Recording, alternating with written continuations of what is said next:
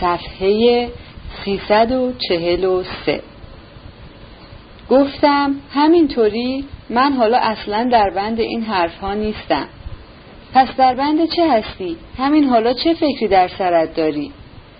فکر می‌کنم که حالا از جا بلند می‌شوی و از پهلوی من میگذری و من با نگاه دنبالت می‌کنم و خشخش پیرهنت را میشنوم و قلبم می‌خواهد از حرکت بیفتد و وقتی از اتاق بیرون می‌روی من حرفهایت را یکی یکی به یاد میآورم و لحن صدایت را و هرچه گفته ای دیشب هم به هیچ چیزی فکر نمی کردم و همهش گوش تیز کرده بودم و صدای نفس کشیدنت را در خواب می شنیدم و صدای قرص زدنت را. چون چند بار پهلو به پهلو شدی. و او خندید که بله ولی لابد به یاد این نیفتادی که چجور مرا کتک زدی. هیچ به این فکر کردی؟ شاید هم کردم نمی‌دانم. خب حالا اگر نبخشمت و زنت نشوم چه می‌کنی؟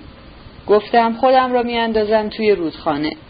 شاید هم قبل از این کار مرا بکشی. این را گفت و به فکر فرو رفت. بعد اوقاتش تلخ شد و از اتاق بیرون رفت. یک ساعت بعد که برگشت خیلی عبوس بود. گفت پارفیون سیمونوویچ. من زنت می‌شوم اما نه برای اینکه ازت میترسم.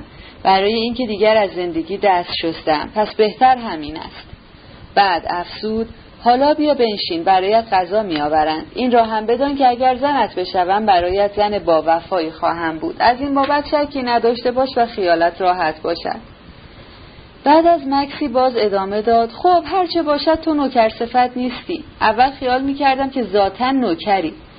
بعد تاریخ ازدواجمان را معین کرد. ولی یک هفته بعد فرار کرد و آمد اینجا پیش لیبدف وقتی من آمدم اینجا به من گفت من ابدا از قولی که به تو داده ام بر نمیگردم. فقط دلم می‌خواهد باز هم صبر کنم. هر قدر که بخواهم. چون من هنوز خانم خودم هستم. تو هم اگر مرا می‌خواهی باید صبر داشته باشی. وضع ما حالا اینجور است. حالا تو بگو. لیو نیکالایوویچ تو چه فکر می‌کنی؟ پرنس افسرده در او نگریست و در جواب او پرسید خودت چه فکر می‌کنی؟ راگوژین با دودلی گفت مگر من اصلا می‌توانم فکر بکنم؟ می‌خواست باز چیزی بگوید ولی در نومیدی سیاهی خاموش ماند. پرنس دوباره برخواست تا برود و به نرمی غرق در خیال گفتی در جواب فکری پنهان و بر زبان نیامده گفت با این همه نمی‌خواهم مانع راحت بشوم. راگوژین ناگهان به هیجان آمد و برقی در چشمانش درخشید و گفت میدانی می‌خواهم چه بگویم؟ نمی‌فهمم چطور تو اینجور به خاطر من کنار می‌روی. یعنی پاک از او دل کندی؟ پیش از این قصدار بودی. خودم دیدم. وگرنه چرا اینجور با عجله آمدی اینجا؟ فقط از سر ترحم؟ این را که گفت نشان نیشخندی شیطنت آمیز در چهرهش پیدا شد. ها ها. پرنس پرسید تو خیال می‌کنی می‌خواهم گولت بزنم؟ نه من به تو اعتماد دارم. فقط از کارت ابدا سردر نمیآورم. مسلم این است که دلسوزی تو از عشق من شدیدتر است.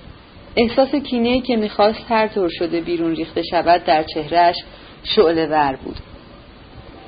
پرنس با تبسمی گفت چه می شود کرد؟ عشق تو را نمی شود از کینه جدا کرد. و اگر روزی کورش سرد شود چه بسا که مصیبت سیاهتری به بار آورد. ببین برادر پارفیون کی است که هشدارت می‌دهم؟ یعنی می‌خواهی بگویی ممکن است بکشمش؟ پرنس به شنیدن این حرف بی اختیار لرزید. اینقدر مسلم است که در مقابل این عشق حالایت و به خاطر این همه رنجی که امروز می‌کشی کینت به او خیلی تیز خواهد شد. از همه عجیبتر به نظر من این است که او چطور راضی می شود که با تو ازدواج کند. دیروز که این را شنیدم مشکل توانستم باور کنم و دلم به شدت گرفت. تا حالا دو بار وازده و در همان مراسم عقد از دستت فرار کرده. یعنی چیزی به دلش برات شده نمی‌فهمم. چه چیزت را می‌خواهد؟ به پولت چشم دارد؟ این که حرف چرندی است. تازه پول هم که تا به حال کم خرجش نکرده ای و فایده ای نداشته. شوهر هم اگر بخواهد غیر از تو می‌تواند پیدا کند. هر شوهری را باید به تو ترجیح دهد چون چه بسا که تو حقیقتا بعد از ازدواج سرش را ببری. و او شاید این حال را خوب حس می کند یا برای اینکه اینجور عاشقشی. راستش چه بسا که چون شنیدم بعضیا هستند که دنبال اینجور عشقهای سوزان هستند. فقط پرنس مکث کرد و در فکر فرو رفت. راگوژین که به پرنس زل زده بود و مراقب کوچکترین تغییر سیمای او بود و ظرایف گذرای احوالش از نظرش دور نمیماند. پرسید چرا باز چشمت که به عکس پدرم افتاد؟ لبخند زدی. چرا لبخند زدم؟ فکر کردم که اگر آن بلا رو به سرت نیاورده بود این صدا در تو بیدار نمی‌شد و تو هم چه بسا درست مثل او می‌شدی. آن هم خیلی زود. تو هم مردی می‌شدی سامت و در همین خانه می نشستی تنها با زنی مطیع و کم حرف. و اگر همگاهی حرفی می‌زدی گفتهت خشک و سخت می بود و به احدی هم اعتماد نمی داشتی و هیچ احتیاجی هم به اعتماد کسی نداشتی و بی حرف و عبوس پول روی پول میگذاشتی. خیلی که هنر می‌کردی گاهی کلام کوتاهی در ستایش کتب کهنکیشان یا توجهکی به رسم خاج کشیدن با دو انگشت بر هم نهاده و تازه آن هم وقتی پیر می‌شدی. بخند مسخره کن. ولی این درست همان چیزی است که او هم وقتی این تصویر را خوب تماشا کرد گفت. عجیب است که شما دو نفر حالا در همه چیز اینجور هم عقیده اید پرنس با کنجکاوی پرسید پس به خانه تو هم آمده؟ بله آمد و مدتی به این تصویر نگاه کرد و درباره آن مرحوم مدتی از من پرسجو کرد و عاقبت خندید و گفت تو هم درست همین جور می شدی. گفت تو پارفیون سیمونوویچ گرفتار سوز سودا هستی. سوداهای شدید از آنهایی که ممکن بود اگر باهوش نبودی تو را به سیبری و اردوگاه اعمال شاقه بفرستد. چون از حق نباید گذشت که جوان بسیار باهوشی هستی. باور نمی کنی. این عین حرف اوست. اول بار بود که این حرف رو از او میشنیدم.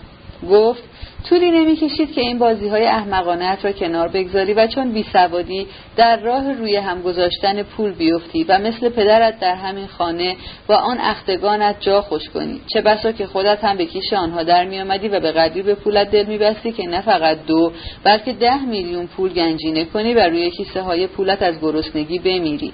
زیرا تو از هر جهت بنده سودا هستی و هر میلی را تا حد سودا بالا می‌بری. این حرفها رو او به من زد. می شود گفت که این عین کلام اوست. تا آن روز هیچ وقت با من اینجور حرف نزده بود. همیشه با حرفهای چرند و پرند مسخره هم می کند اینجا هم اول شروع کرد به خندیدن و بعد در هم رفت و این حرفها را زد. تمام خانه را گشت و همه چیز را به دقت تماشا کرد و مثل این بود که از چیزی میترسد. گفتم برای عروسی می‌دهم خانه را تعمیر کنند و اسباب و اساسش همه را عوض می‌کنم یا شاید یک خانه دیگر بخرم. ولی او گفت نه نه ابدا دست به ترکیب خانه نزن. ما در این خانه همینجور که هست زندگی می‌کنیم. من وقتی زنت شدم می‌خواهم پیش مادرت بمانم. من بردمش پیش مادر جانم و او به مادرم احترام زیاد گذاشت. درست انگاری به مادر خودش. مادرم دو سال می شود که عقلش درست سر جایش نیست. بیچاره ناخوش است. ولی از وقتی پدرم مرده دیگر پاک به بچگی افتاده. حتی حرف نمی‌زند. پاهایش به فرمانش نیست زمینگیر است و بی حرکت یک گوشه نشسته و هر که را می‌بیند همونطور نشسته خم و راست می شود و سلام و تعارف می کند و گمان می کنم که اگر غذایش ندهند تا سه روز هم به فکر خوردن نمیافتد و گرسنه میماند و لب از لب بر نمی دارد. من دست راست مادر جانم رو گرفتم و انگشتهاش رو به هم چسباندم تا تبرک دهم و گفتم تبرکش بدهید مادر جان عروستان می شود و او به هیجان آمد و دست مادرم را بوسید و گفت حتما مادرت قصه زیاد خورده سختی زیاد کشیده. آن وقت این کتاب را دید و گفت چطور؟ این کتاب تاریخ روسیه را تو می‌خوانی؟ حال آنکه مسکو که بودیم خودش یک بار گفته بود که تو خیلی بیسوادی از هیچ چیز و هیچ جا خبر نداری. خوب بود دست کم تاریخ روسیه سالاویوف را میخواندی بعد گفت خیلی خوب است همینجور ادامه بده کتاب بخوان. خودم یک صورت از کتابهایی که پیش از همه باید بخوانی برایت تهیه می‌کنم. می‌خواهی یا نه؟ پیش از آن هرگز اینجور با من حرف نزده بود به طوری که من جدا حیرت کرده و اول بار مثل یک آدم زنده نفس میکشیدم. پرنس با هیجانی صادقانه گفت من از این مبت خیلی خوشحالم پارفیون. حقیقتا خوشحالم. کسی چه می‌داند؟ شاید واقعا خدا بخواهد و پیوند شما را راست کند.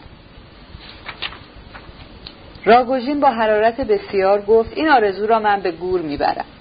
گوش کن پارفیون. حالا که اینقدر دوستش داری چرا نمی‌خوای کاری کنی که سزاوار احترامش باشی؟ و اگر می‌خواهی چرا امیدوار نباشی؟ من همین الان می‌گفتم که اصلا نمی‌فهمم که برای چه چیزت حاضر است زنت بشود. گرچه من نمی‌توانم سر درآورم ولی شکی ندارم که حتما باید دلیل کافی و عاقلانه وجود داشته باشد. او یقین دارد که تو دوستش داری ولی حتما به بعضی از خصال تو هم واقف شده. و یعنی هیچ جور رضایت نمی‌داد. حرفهایی که زدی همه گواه همین معنی است. خودت می‌گویی که راضی شده که با تو به زبانی حرف بزند که با گذشته خیلی فرق داشته. تو آدم بدخیال و حسودی هستی. به همین دلیل چیزهای بدی را که دیده ای بزرگ می‌کنی. حتما درباره تو آنطور که تو می‌گویی بد فکر نمی کند وگرنه مثل این می بود که با ازدواج با تو به امن می‌خواهد خود را به گرداب اندازد یا زیر تیغ تو بیفتد. آیا چنین چیزی با عقل سازگار است؟ کیست که دانسته خود را در گرداب یا زیر تیغ بیاندازد؟ پارفیون با زهرخندی به حرفهای امیدبخش پرنس گوش داد ولی یقینش به نابختیاریش استوار بود. پرنس با احساسی همه تلخی به تندی پرسید نگاهت به من چه پردرد است پارفیون راگوژین پس از مدتی مکث عاقبت گفت گفتی در گرداب یا زیر تیغ؟ برای آن حاضر است زنم بشود که اطمینان دارد در خانه من باید منتظر کارد باشد. ولی ببینم پرنس یعنی تو تا حالا راستی راستی متوجه نشده ای که حقیقت مسئله چیست؟ منظورت را نمی‌فهمم. خب شاید هم واقعا متوجه نیست. شاید این که می‌گویند اول ما خلق اللهش فلان حق دارند. حالا من به تو می‌گویم تا بفهمی. دلش جای دیگری بند است. درست همونطور که من دوستش دارم او هم عاشق یکی دیگر است. و میدانی این یکی دیگر کیست؟ تویی. حالا می‌خواهی بگویی نمی‌دانستی؟ من؟ بله. بله تو و از همان روز اول از همان شب جشن تولدش عاشق تو شده. فقط فکر می‌کند که ازدواج با تو برایش ممکن نیست چون خیال می‌کند که اسباب رسوایی تو می‌شود و آیندهت را خراب می‌کند. می‌گوید همه می‌دانند که من چه جور زنی هستم. این حرفی است که تا امروز مدام می‌زند و با اصرار. او این را روک و راست به خود من گفت. میترسد تو را رسوا کند و با خودش به من جلاب بکشاند. اما حاضر است زن من بشود. از رسوا کردن من پروا ندارد. این احترامی است که به من می‌گذارد. این را هم بد نیست بدانیم. ولی آخر پس چرا از تو گریخت و پیش من آمد؟ و از پیش من هم گریخت و بله از پیش تو هم آمد پیش من. کسی چه می‌داند؟ چه فکرهایی از سرش میگذرد؟ پاک کلافه است. انگاری مدام در حال هزیان است. یک وقت فریاد می‌زند زنت می‌شوم. هرچه بادا باد. خیال می‌کنم خودم رو انداختم در آب. زود عروسی را راه بیانداز. و خودش اصرار دارد و با عجله روز عقد را معین می‌کند. اما وقتی روز عقد نزدیک می‌شود میترسد. یا فکرهای دیگری در سرش پیدا می‌شود. خدا می‌داند توی کلهاش چه قوقایی است. خودت دیدی دیگر. گریه می کند و در التهاب تب تقلا می کند هیچ تعجبی ندارد که از تو هم فرار کرده است. از تو فرار کرد چون متوجه شد که چقدر دوستت دارد و تابش را نداشت که پیش تو بماند. تو الان گفتی که در مسکو گشتم و پیدایش کردم. ابدا اینطور نبود. خودش از خانه تو یک راست آمد پیش من و فریاد زد. روزش رو معین کن. حاضرم. بگو شامپانی بیاورند. می‌رویم پیش کلی ها رقص. حالا اگر من نبودم مدت ها بود که خودش را در رودخانه انداخته یا یک جوری سر به نیست کرده بود. باور کن. خودش را در آب نمی اندازد چون شاید من برایش بدتر از آبم. از سر لجبازی می‌خواهد زن من بشود. اگر زنم بشود حتم بدان از سر لجبازی با خودش است. پرنس فریاد زد چه می‌گویی؟ چطور می‌توانی؟ ولی حرفش را تمام نکرد و وحشت زده به راگوژین خیره ماند. راگوژین با زهرخندی گفت خب چرا حرفت را تمام نمی کنی؟ می‌خواهم خودم بگویم که الان چه فکری در سر داری. الان با خودت می‌گویی با این وضع چطور می‌تواند با او زندگی کند؟ چطور می‌شود گذاشت که این کار سر بگیرد؟ این فکرت مثل روز روشن است. پارفیون من پیش تو نیامده بودم که این حرفها را بزنم یا بشنوم. باور کن اصلا چنین قصدی نداشتم. ممکن است که برای این نیامده بودی و وقتی آمدی این فکر در سرت نبود. ولی حالا حتما جز این فکری در سرت نیست. ولی خب بس است. چرا حالت اینجور به هم خورد؟ یعنی حقیقتا ممکن است که تو ندانسته باشی؟ نمی شود باور کرد. پرنس با هیجانی فوقالعاده زیر لب گفت پارفیون اینها همه از حسادت است. یک جور بیماری است. تو همه چیز را بیش از اندازه بزرگ می‌کنی. چه است پارفیون چاقویی را که پرنس از روی میز کتاب برداشته بود با خشونت از دست او بیرون کشید و سر جایش باز گذاشت و گفت این را بگذار کنار. پرنس ادامه داد. وقتی به پترزبورگ وارد می شدم انگاری دانسته باشم. انگاری به دلم برات شده باشد. نمی‌خواستم بیایم اینجا. می‌خواستم این ماجراهای اینجایی همه را فراموش کنم. از دلم بیرون بریزم. خب خدا حافظ. چه است پرنس ضمن گفتن این مطالب از روی حواس پرتی داشت. باز همون چاقو رو از روی میز برمی داشت که راگوژین دوباره آن را از دستش گرفت و روی میز انداخت. چاقوی معمولی و ساده‌ای بود با دسته از شاخ گوزن و با تیغه‌ای به طول تقریبا نیم وجب و عرضی متناسب و تاشو هم نبود راگوژین که دید پرنس به چیزی که دوبار از دستش گرفتن توجه خاص دارد با اوقات تلخی شدیدی چاقو را لای کتاب گذاشت و کتاب را روی میز دیگری انداخت پرنس از روی حواس پرتی اما همچنان گویی تحت اثر خیالهایی که ذهنش را مشغول می پرسید تو ورقهای کتاب را با آن باز می‌کنی؟ بله ورقهای کتاب را. ولی اینکه یک چاقوی باغبانی است. بله چاقوی باغبانی است. مگر با چاقوی باغبانی نمی شود ورقهای کتاب را برید؟ چرا؟ ولی چاقو نو است. راگوژین که با هر کلمه بر خشمش افسوده می‌شد عاقبت دیوانوار فریاد زد. خب نو باشد مگر من حق ندارم چاقوی نو بخرم؟ پرنس لرزید و مدتی در چهره راگوژین خیره شد. بعد ناگهان به خنده افتاد و به خود آمد و گفت ببینم ما چه می‌کنیم؟ ببخش برادر تو باید وقتی سر من اینجور مثل حالا سنگین می شود و درد می‌گیرد مرا تحمل کنی و ببخشی. این بیماری من است. اینجور وقتها من به قدری گیج می شوم و کارهایم به قدری مضحک است که حد ندارد. من اصلا نمی‌خواستم این سوالها را از تو بکنم. اصلا یادم نمیآید صحبت چه بود. خدا حافظ راگوژین گفت از آن طرف نه. اصلا یادم رفته. بیا از این طرف. بیا برویم. من راه را نشانت می‌دهم چهار. صفحه 352 از همون اتاقهایی که پرنس یک بار طی کرده بود گذشتند. راگوژین کمی جلوتر می‌رفت و پرنس به دنبالش. به اتاق بزرگ وارد شدند. چند تابلو به دیوارها آویخته بود. همه تصاویر از اسقفهای بزرگ و منظره بود ولی از نقوش آنها چیزی تشخیص داده نمی‌شد. در اتاق بعدی بالای در تابلوی آویخته بود با ابعادی عجیب نزدیک به یک متر و هفتاد طولش بود و ارتفاعش از 26 هفت سانتی متر تجاوز نمی کرد. تصویر مسیح بود که تازه از صلیب فرود آورده شده بود. پرنس نگاه سریعی به آن انداخت و مثل این بود که به یاد چیزی افتاده باشد. ولی نایستاد و می‌خواست راهش را به سمت در ادامه دهد. حالش هیچ خوب نبود و می‌خواست هرچه زودتر از آن خانه بیرون برود. اما راگوژین پای تابلو ایستاد. مرحوم پدرم همه این تابلوها را به یک روبل و دو روبل از حراج خریده بود. ولی به آنها دل بسته بود. یک روز یک نفر خبره آمد اینجا و همه را خوب تماشا کرد و گفت که همش آشغال است. اما این یکی را همین که بالای در است و آن هم یکی دو روب بیشتر پول بالایش نرفته پسندید. گفت این آشغال نیست. پدرم هنوز زنده بود که یک نفر آمد و می‌خواست آن را به 350 روب بخرد و ساولیف ایوان دمیتریچ که تاجر ولی هنرشناس معتبری است تا 400 روبل هم بالا رفت و همین هفته پیش به برادرم سیمون سیمونوویچ گفته بود که 500 روبل هم حاضر است بدهد. ولی من راضی نشدم و نگهش داشتم برای خودم. پرنس که در همون فرصت کوتاه تابلو را خوب تماشا کرده بود گفت بله این از روی تابلو هانس هلباین کشیده شده و من گرچه در این زمینه چندان صاحب نظر نیستم گمان می‌کنم که کار نقاش هنرمندی است. من اصل آن را در خارج دیدم و نمی‌توانم فراموشش کنم. ولی چه شد؟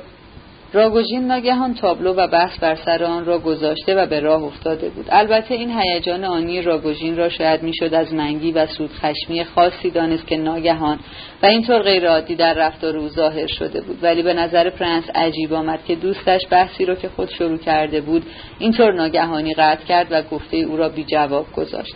راگوژین چند قدم که دور شده بود ناگهان باز به سخن آمد و گفت ببینم لیو نیکولایوویچ من خیلی وقت است می‌خواهم چیزی را از تو بپرسم. تو به خدا اعتقاد داری یا نه؟ پرنس با اکراه جواب داد چه سوال عجیبی و نگاهت هم خیلی عجیب است. راگوژین اندکی سکوت کرد و بعد چنان که سوال خود را از یاد برده باشد زیر لب گفت ولی من خیلی دوست دارم این تابلو را تماشا کنم. پرنس ناگهان گفتی به دنبال فکری که مثل برق در ذهنش پدید آمده باشد با هیجان بسیار گفت این تابلو را بله تابلوی عجیبی است بله همین تابلو ممکن است ایمان بعضی را متزلزل کند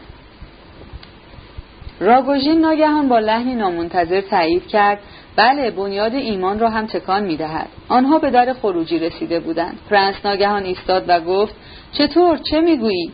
من می شود گفت شوخی کردم و تو حرفم رو جدی گرفتی. ولی چطور شد که پرسیدی من به خدا اعتقاد دارم یا نه؟ هیچ همینطور. منظوری نداشتم. خیلی وقت است که می‌خواستم این رو از تو بپرسم. آخر امروز روز خیلی ها دیگر ایمان ندارند. حالا تو که خارج بوده ای بگو ببینم. راست است؟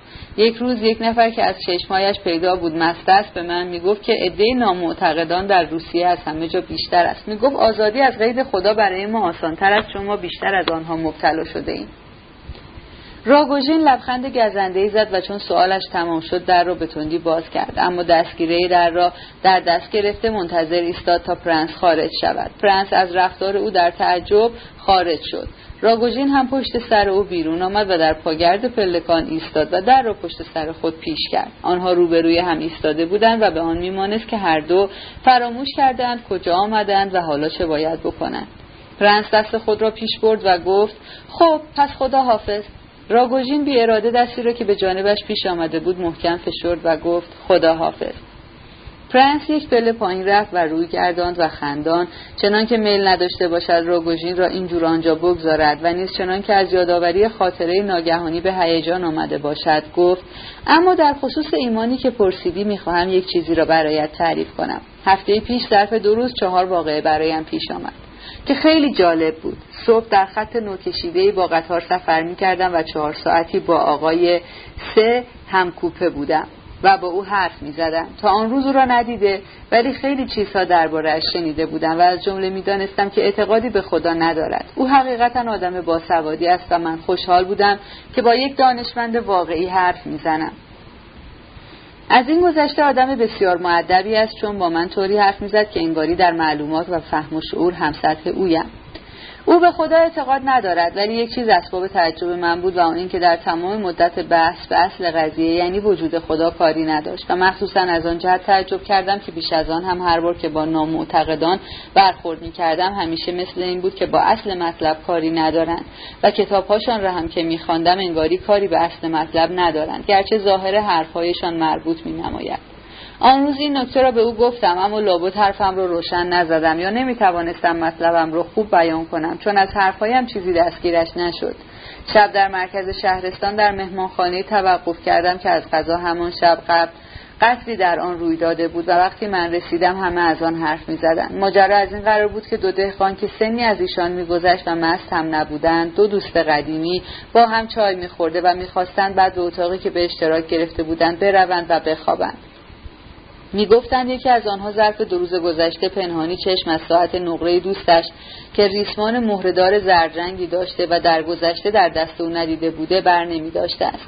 این دهقان دوز نبود و حتی می شود گفت آدم درستی بود و با همه دهقانی دستش به دهانش می رسید اما این ساعت دوستش به قدری نظرش رو جلب کرده و چنان وسوسه در دلش انداخته بود که عاقبت وقتی در اتاق تنها شده بودن تاب نیاورده و چاقویش را برداشته و هنگامی که رفیقش روی به سوی دیگر داشته بود آهسته از پشت به او نزدیک شده و سر به آسمان بلند کرده و خاج کشیده.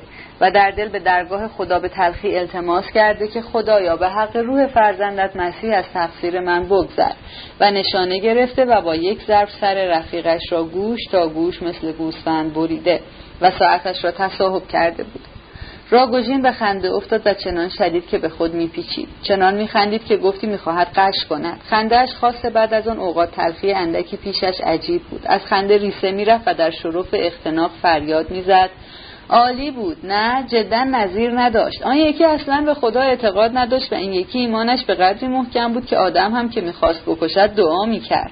نه پرنس جان اگر می‌خواستی از خودت هم در بیاوری به این قشنگی نمی‌شد. خیلی آنتیک بود. ها ها ها. نه جدا گل گفتی همین که خنده راگوژین کمی آرام شد گرچه هنوز متشنج بود و خندهش گاه حملوار باز میگشت و لبهایش را میلرزاند پرنس ادامه داد.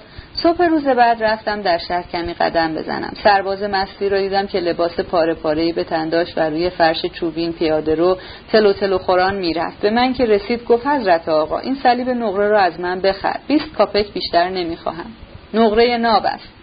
صلیب کوچکی در دستش با روبان آبی رنگ سخت کهنه که لابد تازه از گردنش برداشته بود. اما از دور داد می‌زد که نه نقره بلکه از حلبی است. اما ابعاد بزرگی داشت و هشت شاخ بود و نقش رویش بیزانسی می نمود من بیست کاپک به او دادم و صلیب را فورا بر گردنم آویختم و در سیمای سرباز دیدم از اینکه اربابزاده سادلوهی را خام کرده خوشحال است و راه افتاد تا پول صلیبش را پای ودکا بگذارد. در این هیچ تردیدی نبود. میدانی برادر آن روزها روسیه به صورتهای مختلف مثل سیل پرزوری مرا در خود گرفته بود. من پیش از آن از وطنم هیچ نمیفهمیدم. مثل این بود که کرولال بزرگ شده بودم و پنج سالی که در خارج زندگی کرده بودم آن را به صورت خیال به خاطر می آوردم همینطور قدم می زدم و با خود می گفتم نه من در قضاوت بر این یهودای مسیح فروش عجله نمی کنم خدا می داند که در دلهای این مستان سوستیمان چه می گذرد.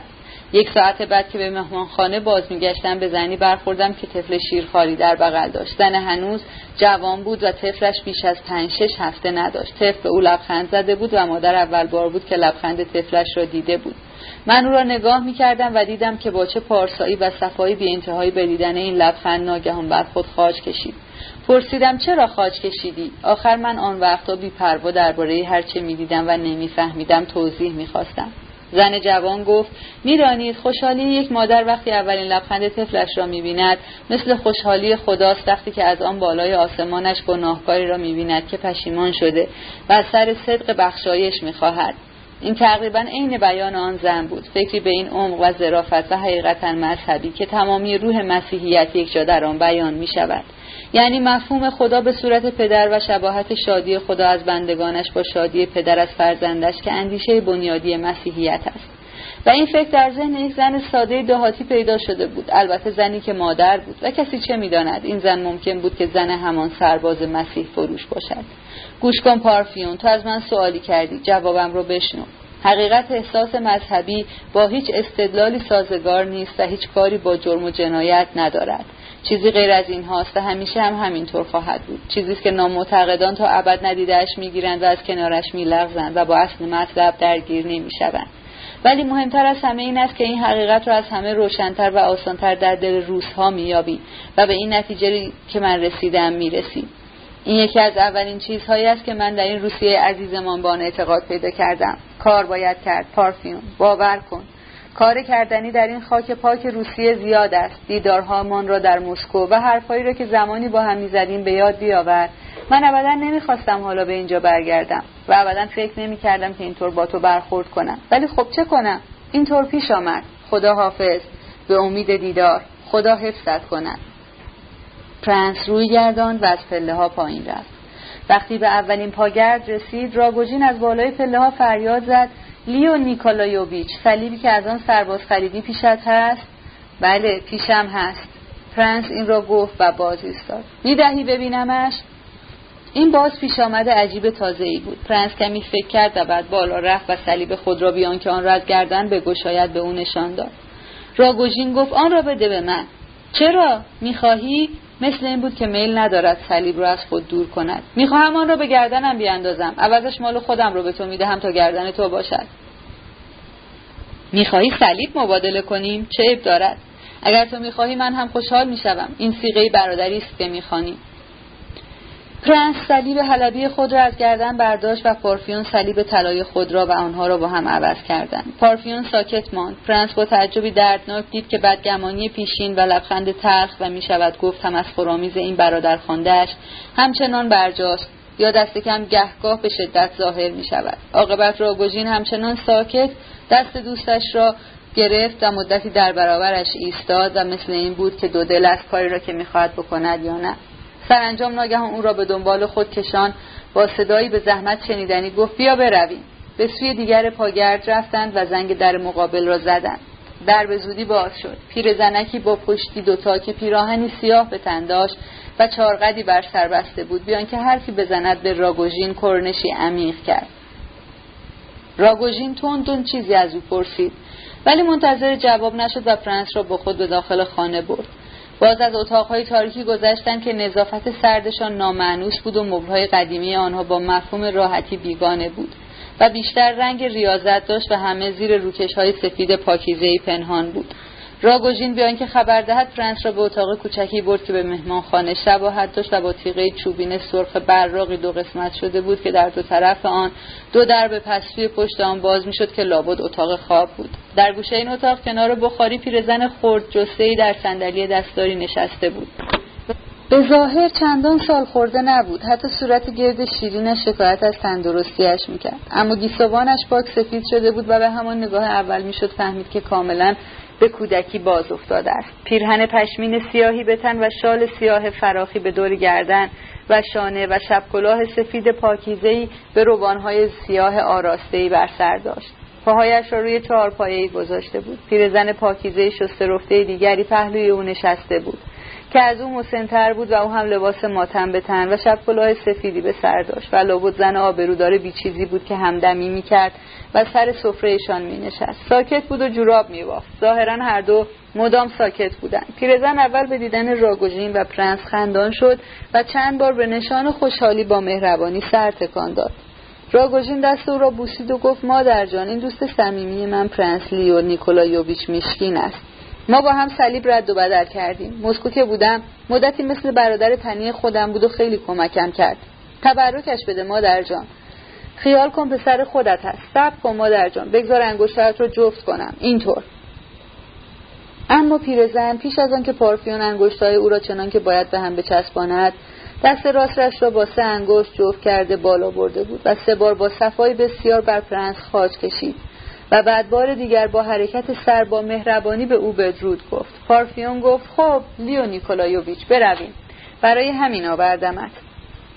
و وقتی بار دیگر از خانه بیرون رفتن سر پلدکان افسود این مادر من حرف نمی‌فهمد. حرفهای مرا هم اصلا نمی‌فهمد. با این همه تو رو تبرک داد. یعنی دلش می‌خواست تبرکت بدهد. خب خدا حافظ